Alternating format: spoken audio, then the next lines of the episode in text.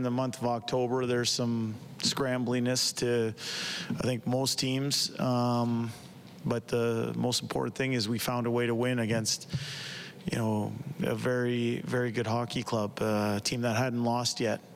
Uh, this year, and um, that is a team that is a perennial President's Trophy in the President's Trophy hunt. Um, so for us uh, to find the two points tonight, I think that's the most important thing, and uh, we'll carry it into a practice tomorrow. Uh, I just wonder about scoring first because it's been a topic of conversation naturally around here, and you did that. What did that do for your, your team? Did you feel in terms of your gameplay and, and ultimately pushing? Yeah, I, I think it's it's too simple to just say, oh, okay, if we score first, then you're you're into the game. We've had games, only four games on this young year. What I would put the focus on is that we played a pretty good first period. Um, we liked a lot of the things that we did and uh, we found ourselves up on a on a really nice goal. Um, so, you know, what did it do for us? Allowed us to settle in and play the game, but um, you know, we didn't score the goal first goal last game, but I thought we had a really good first period. Jay, Carolina plays a, a rather different style. It's almost like man to man, lots of one on one battles. How do you feel your team responded to that? And is, is that a is it that noticeably different to play that style than, than how a lot of other teams play? Yeah, uh, they have a unique style. I think um, I think they're a really well coached team. I think Rod Brind'Amour is one of the best coaches in the national. Obviously, his team plays with the work ethic that he used to play with. Uh, so it's a compliment to him and his staff uh, of how hard that team plays. Um, I think they're, the way they play is also built around their personnel. Um, they're built a certain way, and the way they play suits those those people that they have in the lineup on a consistent basis. Uh, Jack Campbell tonight. I know there's four goals against, but he made some huge saves. Obviously, the one on Aho with a, with a minute uh, 10 seconds left. He really made some key timely saves. You know, at times they'd, they'd, you had just scored, and then he made that big save on Svechnikov. Can you maybe just talk about Campbell's game tonight?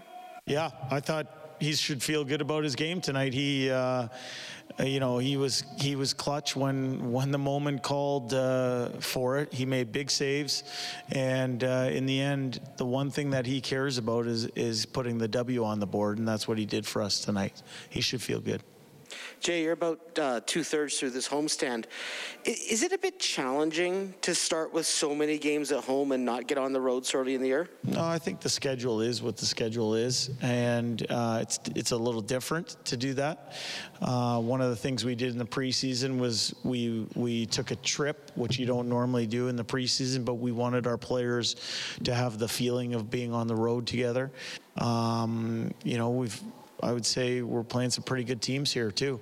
And um, as I said, even though it wasn't uh, maybe the prettiest game, um, we found a way to win against a, a, really good hockey team. So I'm proud of our, our fellas. Nugent Hopkins kind of finds a way to leave his mark on the game, whether he's getting points or not. It's kind of a selfless guy. It seems like it's a popular night when he gets uh, yeah, yeah. I mean, uh, I thought he made a really nice play on that shorthanded goal, and uh, obviously I, that goal that he scored with the with the goalie handle that reminded me of the one in uh, in the playoffs. Very similar, very similar spot, everything like that. Just found a way to to have a key impact on the game tonight. I'm happy for him.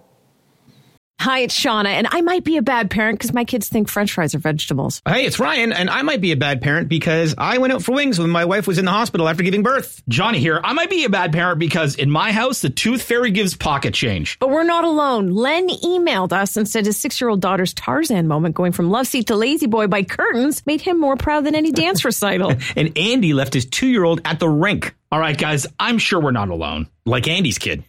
For stories and confessions like this, make sure you check out our podcast. It's called Bad Parents, and it's available wherever you get your podcasts. I left a glove at the rink.